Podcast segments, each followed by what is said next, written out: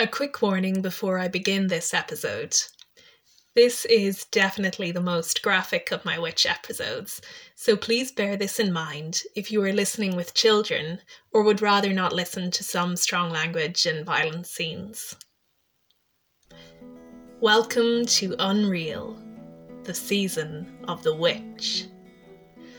For the last few weeks, I have been talking about witch trials in Ireland, beginning with Alice Kittler and ending with Ireland's last and largest civil witch case in Island Magee in 1711. However, Ireland's long and lurid history of superstition and the supernatural did not end when witch trials did. In the years and decades that followed, hushed into small Catholic communities in the Irish countryside, fear of the supernatural was growing with zeal and fury. The panic in Ireland of what it meant to be different, to be seen as vulnerable and dependent or strange and unnerving, led to acts of terrifying brutality and loss of life in the most appalling ways. For in Ireland, perhaps the only thing more dangerous than the fairies and demons believed to roam the earth was the violent superstition of those who believed in them. I'm Ruth Atkins, and this is Unreal.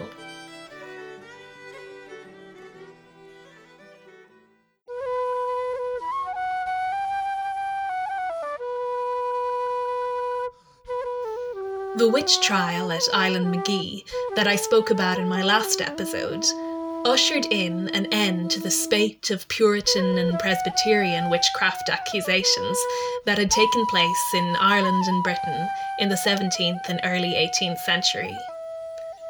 For the next 200 years, there were relatively few accusations reported in courts and media. Particularly among the upper classes, people had entered a more literate, enlightened age, turning to science for their explanations of the world, rather than putting their trust in religious thinking and the culture of fear and superstition it instilled. But among the poorer, less educated Catholic communities in Ireland, fear and superstition still remained, and was growing. The second half of the 19th century was a turbulent time. In the years following the mass death and emigration of the Great Famine, Irish people began to agitate ever more strongly both for land rights and home rule, the right to govern their own nation rather than continue to be subjected to the whims of the British Parliament. The oppression that Irish labourers and tenants faced under British rule contributed to how isolated, poor, and uneducated their communities became, which in turn allowed dangerous beliefs and superstitions to flourish unchecked. Irish superstitions of fairies have always painted these beings as highly dangerous, violent, and vindictive. If you did something to upset the fairies, you would be in for a very rough time, and there were all kinds of charms and counterspells to protect against this. The quaint traditions and superstitions made Ireland and the Irish people a source of intrigue and entertainment in more developed communities in Britain and America. Writers described Ireland as the backward people, who still hear fairies and the breeze and the rustling corn, and get anguish in their waking hours from the threats of demons about them. In some ways, it was a vicious cycle. Oppressed and with no easy access to other ways of thinking, ordinary Irish people grew ever more isolated and superstitious, while the stories of their superstitions and quaint ways were read widely in Britain and the rest of the developed world, influencing people's opinions and contributing to further oppression in turn.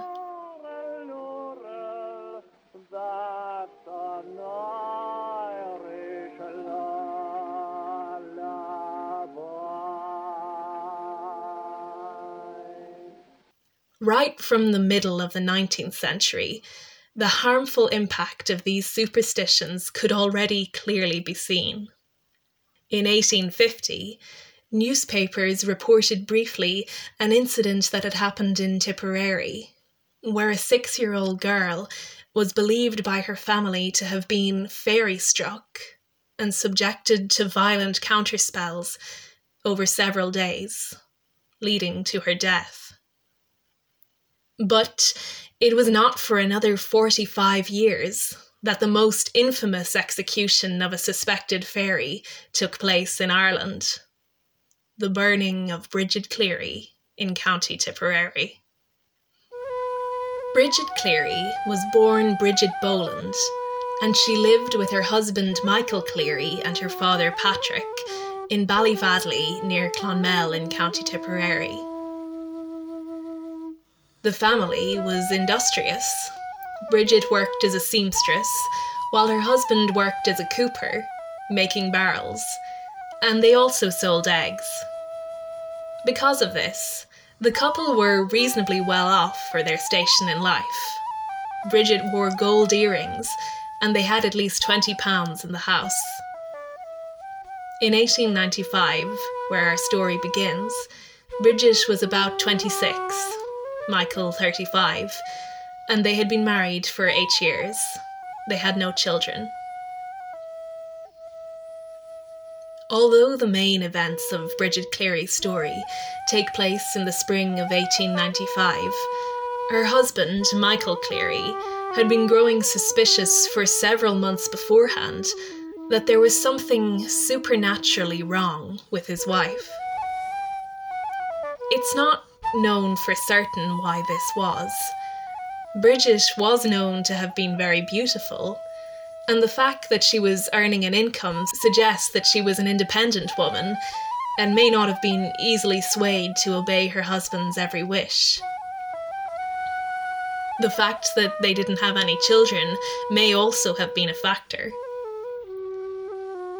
It's hard to know how much of Cleary's growing suspicions were genuine and how much was influenced by his distrust and dislike that his wife was not acting in the way that he believed that wives should. In early March of 1895, Bridget became ill.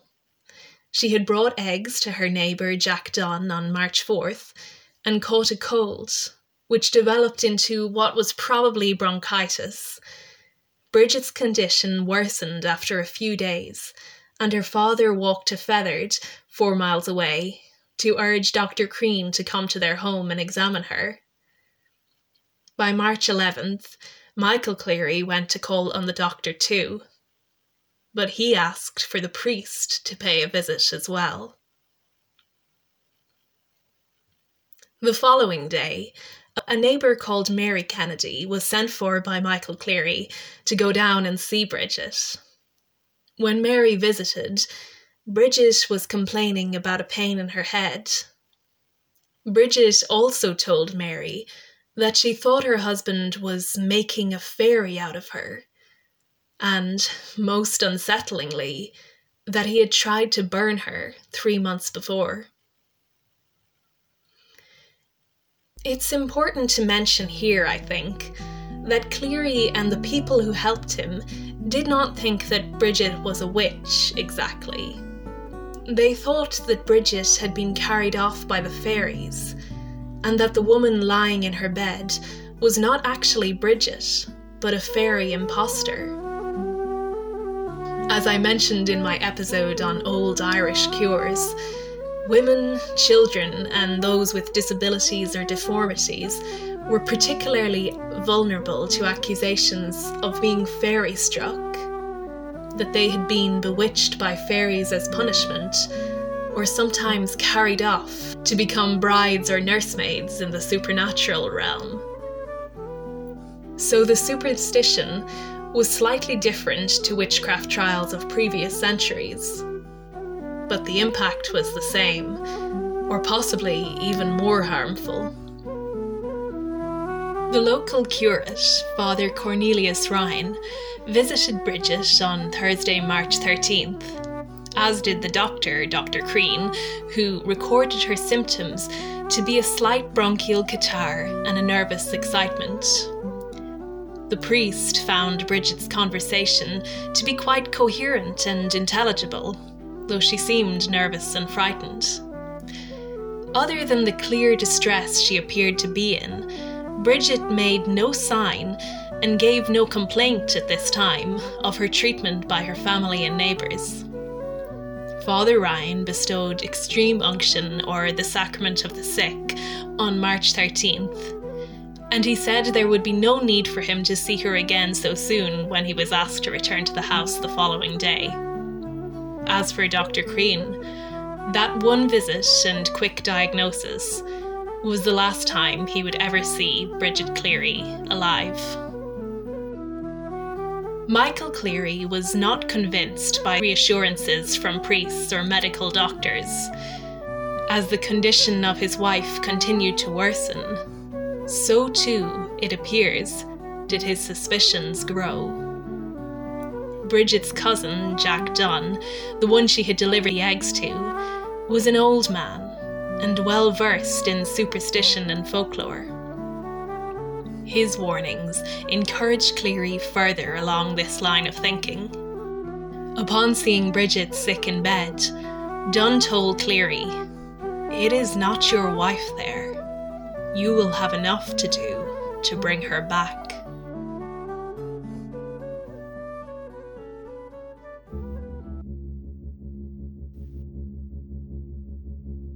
Most of the information we have now about the exorcism itself comes from the testimony of Bridget's first cousin and neighbour, Joanna Burke, and her daughter, Catty.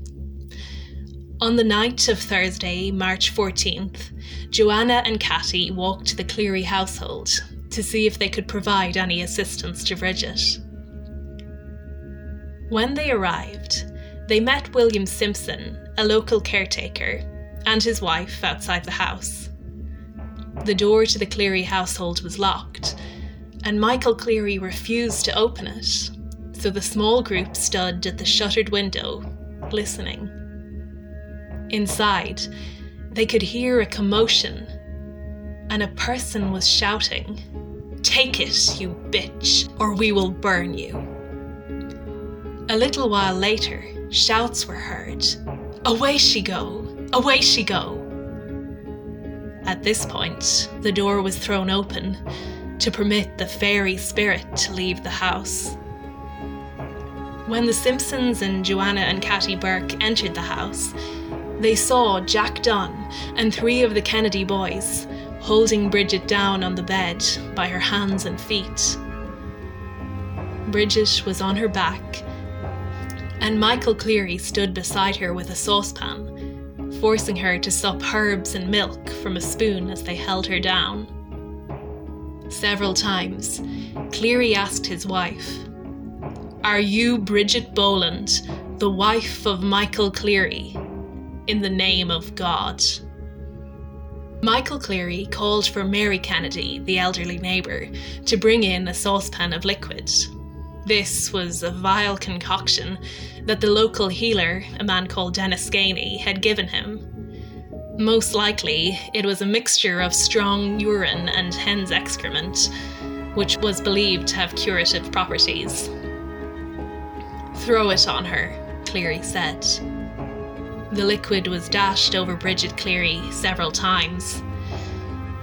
Bridget struggled on the bed, crying out. She was held down by force by the men for 10 minutes and made to swallow some of the liquid. One of the men kept his hand on her mouth so that she couldn't spit it out. The men at each side of the bed kept her body swinging about the whole time and shouting, "Away with you! Come back, Bridget Boland, in the name of God!"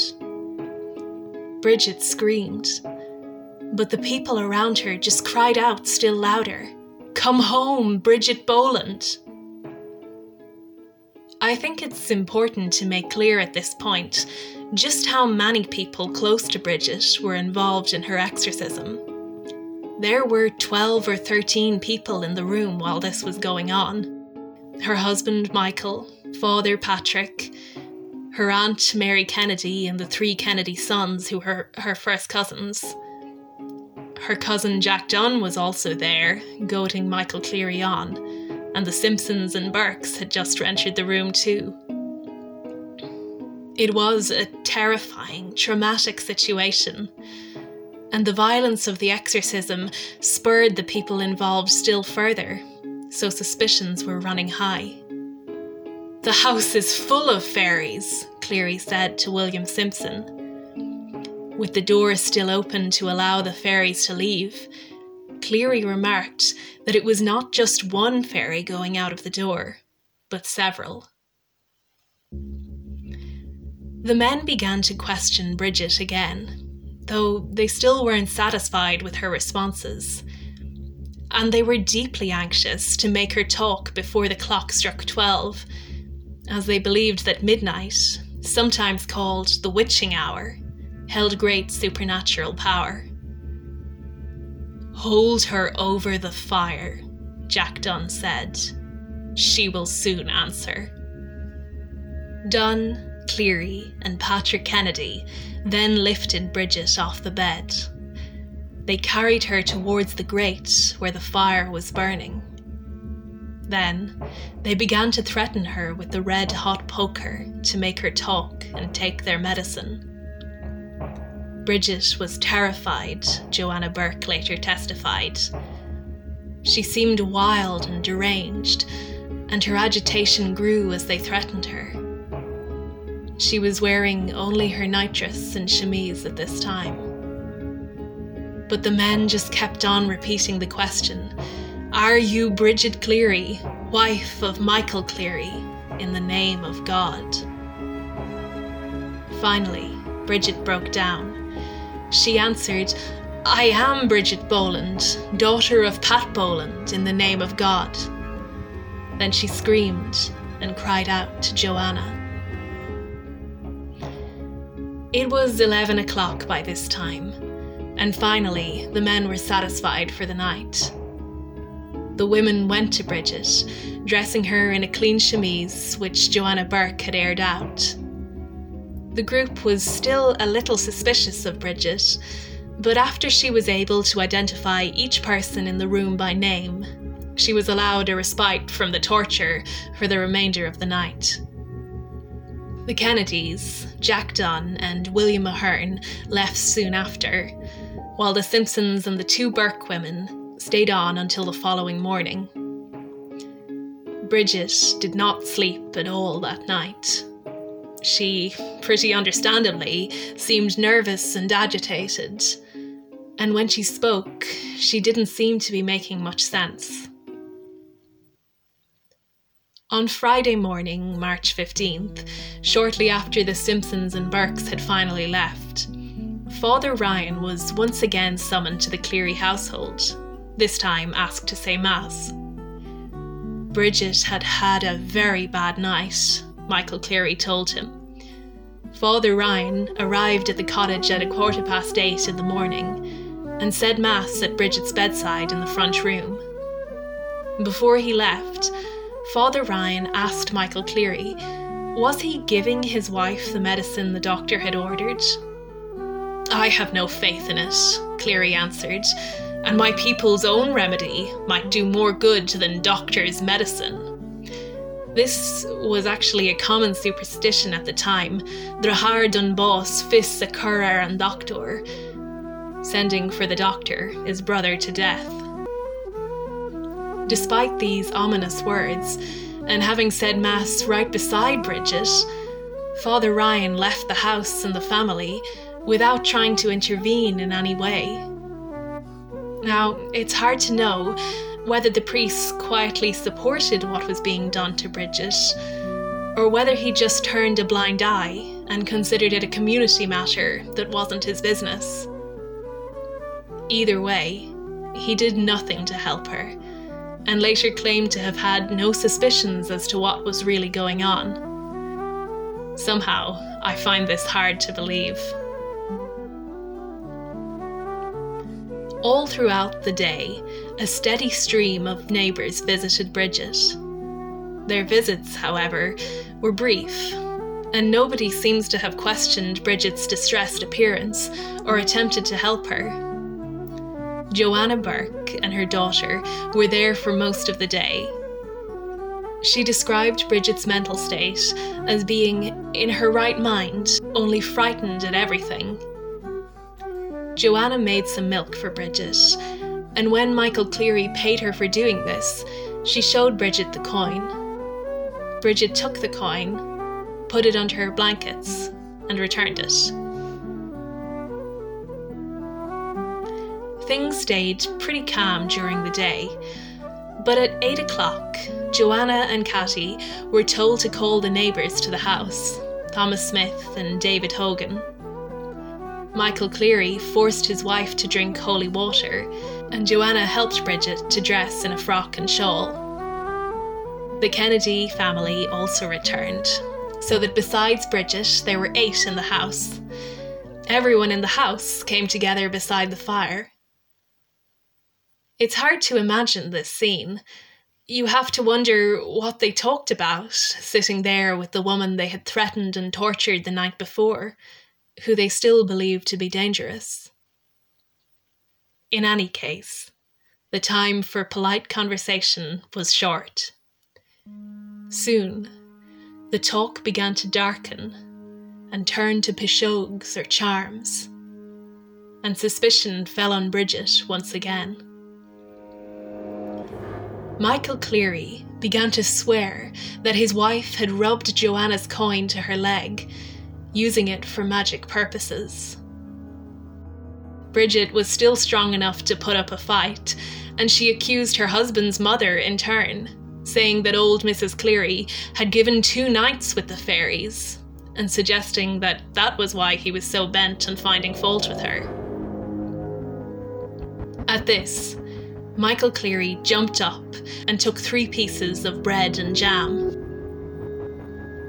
He asked Bridget again 3 times, "Are you Bridget Cleary, my wife, in the name of God?" And with each repetition, he forced Bridget to eat a piece of bread, refusing to give her anything to drink. Bridget, who, remember, had bronchitis, was unable to swallow by the 3rd piece. And Michael flung her on the ground. He put his knee on her chest and one hand on her neck and threatened her by bringing a glowing stick from the nearby fire up to her mouth, eventually forcing the bit of bread and jam down her throat. Joanna Burke attempted to protest, but her efforts were unsuccessful.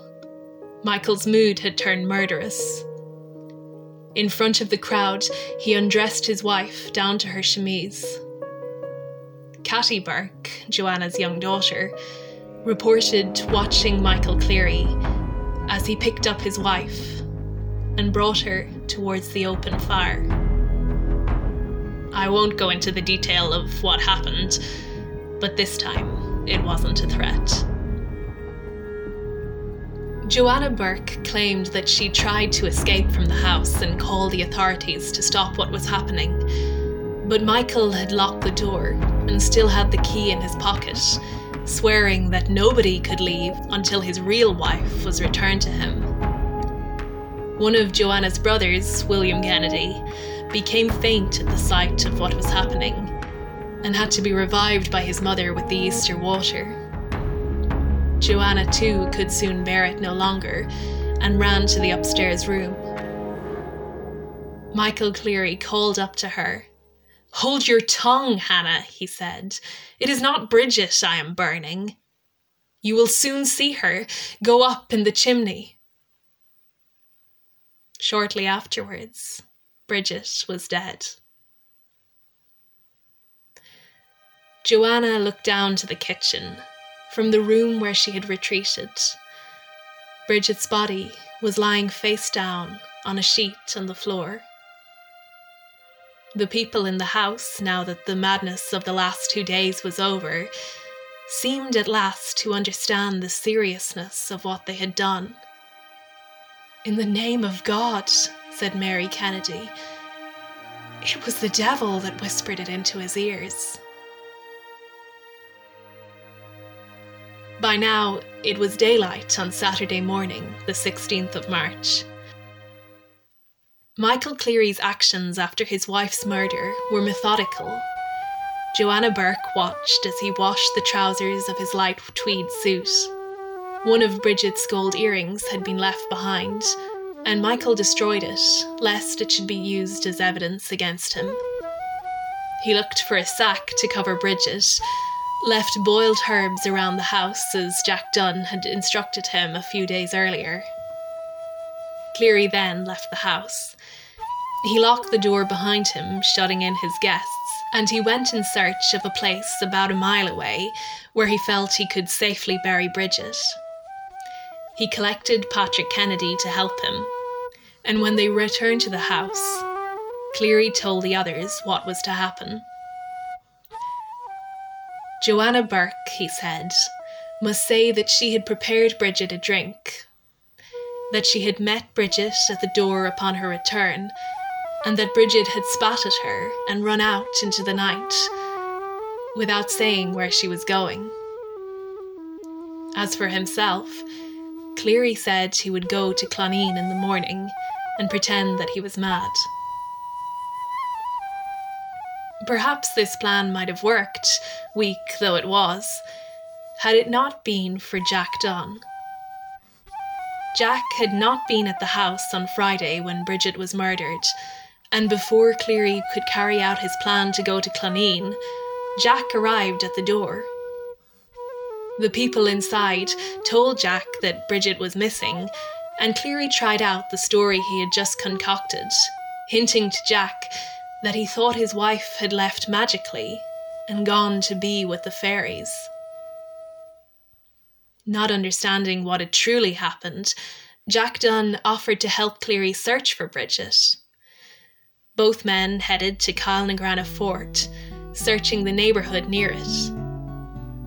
Eventually, however, Cleary could no longer manage to keep up the deception. He suddenly confessed everything to Jack. Bridget was burned last night. Surprisingly, although Jack Dunn had been one of the most superstitious people, and on Thursday it had actually been him who suggested holding Bridget over the fire, he claimed that he was shocked to hear Cleary's confession and tried to get more details from Michael Cleary about what had happened. But Cleary stuck to his original story. The woman he had burned had not truly been Bridget. She was not my wife, he said. She was too fine to be my wife. She was 2 inches taller than my wife. Dunn urged Cleary to give himself up to the authorities and to confess to the priest. So together, they walked to the chapel at Drangan. But Father Ryan refused to hear Cleary's confession. The priest claimed later that because Cleary seemed so agitated, he was not in a fit state to receive the sacrament of reconciliation. Instead, Father Ryan coaxed him outside so that Michael Kennedy could come and collect him. It just seems impossible that the priest wouldn't have known, or at least suspected, that something very serious had happened here. Probably, by refusing to hear the confession, Father Ryan was simply attempting to prolong his blindness to what had happened, and how little he himself had done to stop it. In any case, he didn't remain long in his ignorance. Jack Dunn went up to Father Ryan and told him everything. That they had burned Bridget Cleary to death last night and buried her in unconsecrated ground. Now, even after hearing this, Father Ryan and the parish priest still did not send the whole information on to the local police.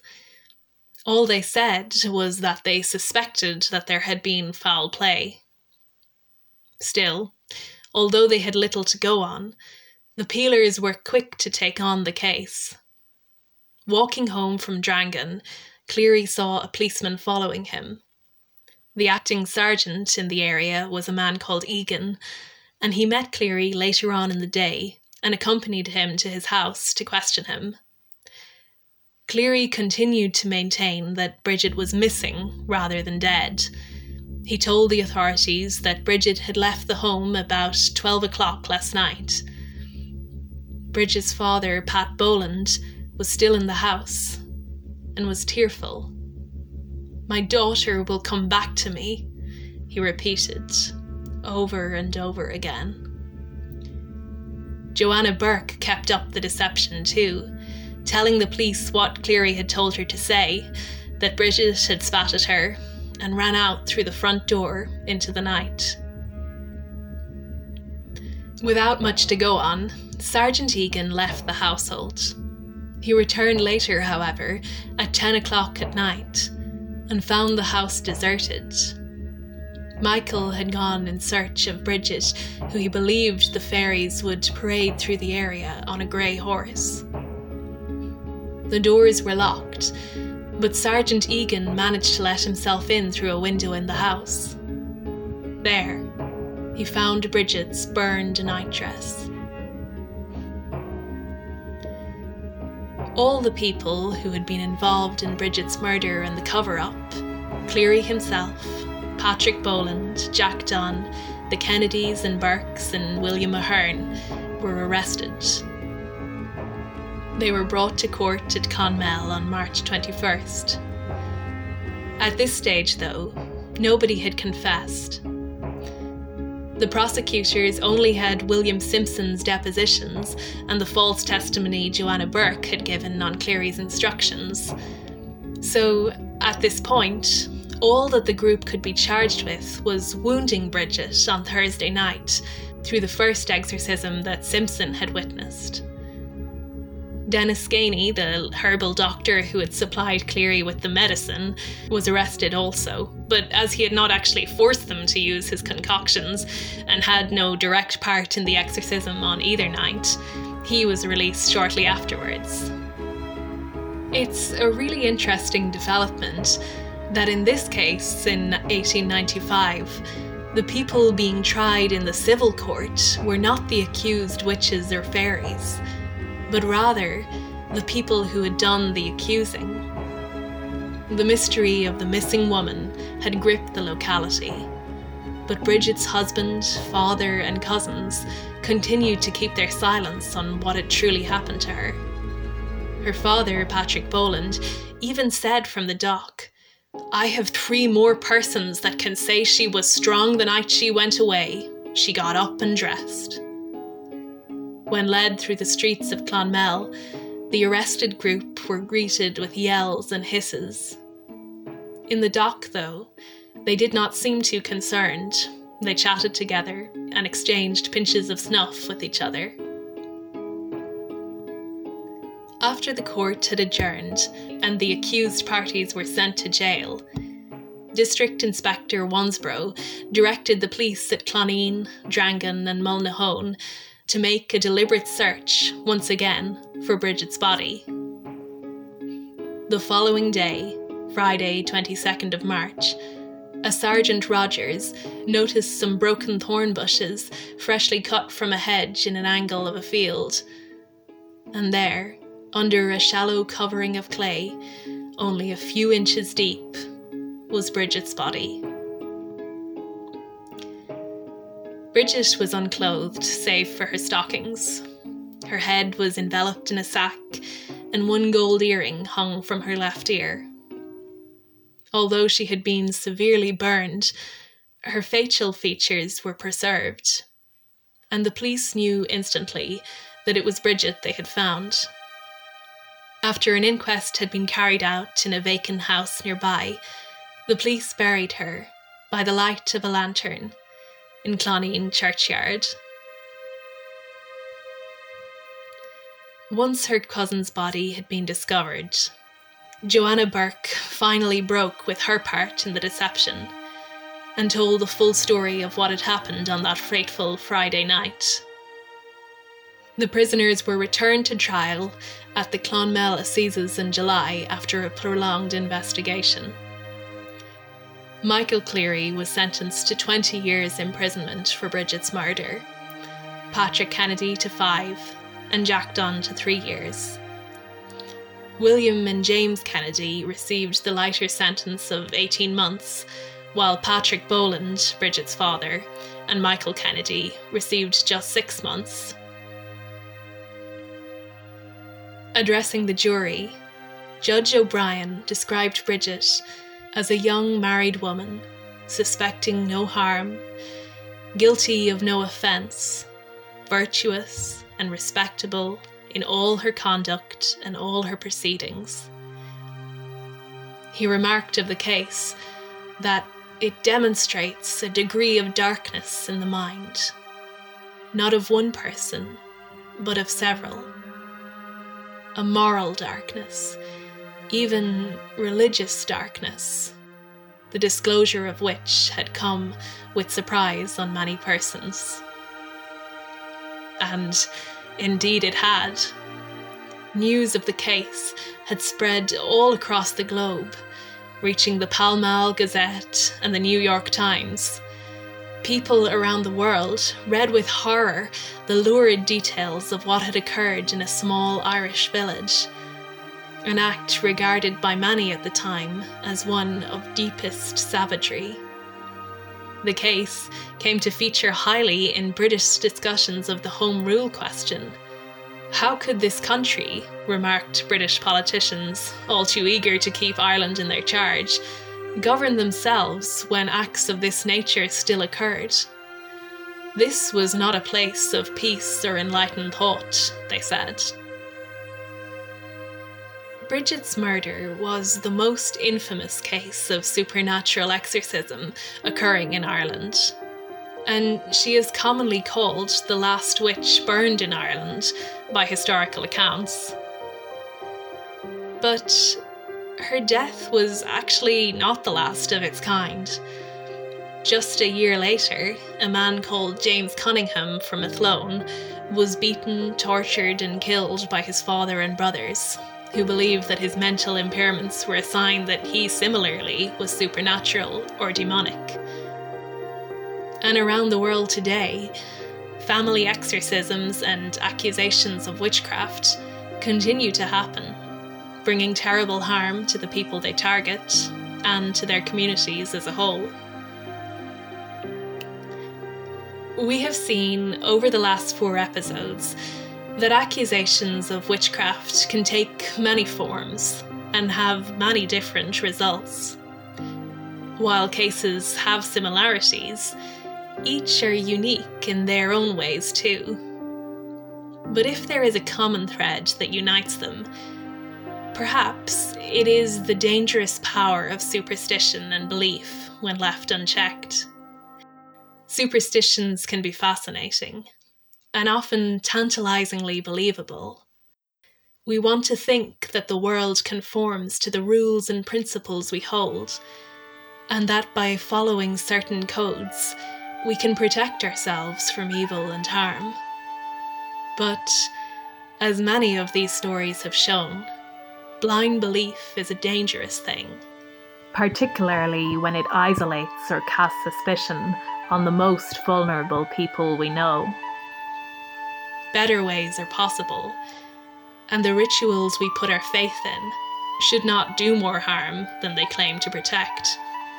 So I think it's important to hear these stories, to share them, and to remember them, so that we can put this dark part of our history behind us and move to the brighter days to come. My young love said to me, my mother won't mind, and my father won't spite you, for your lack of kind. And she stepped away from me, and this she did say, it will not be long, love, till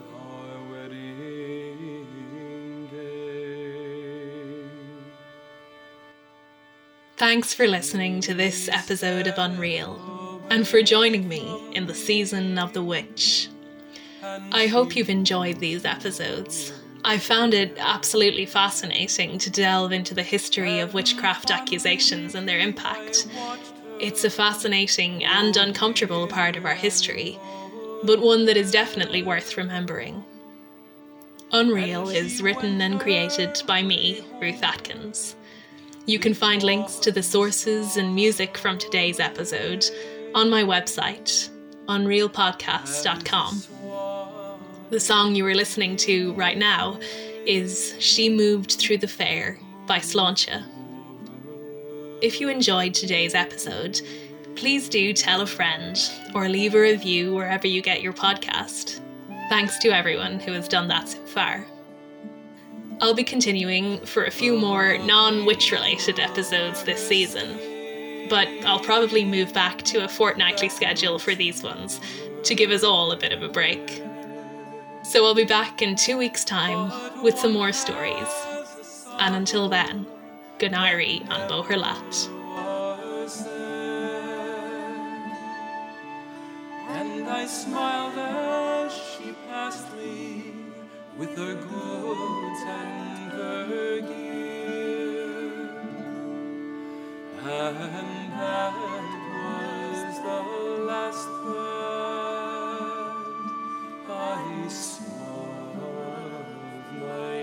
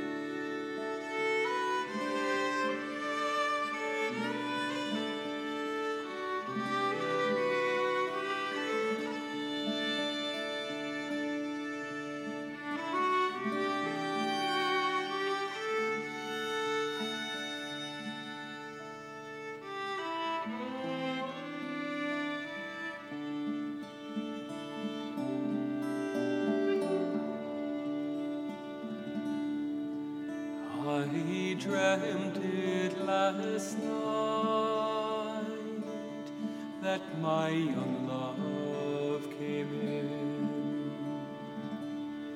So softly she entered, her feet made no din. She came close beside me, and this she did say, it will.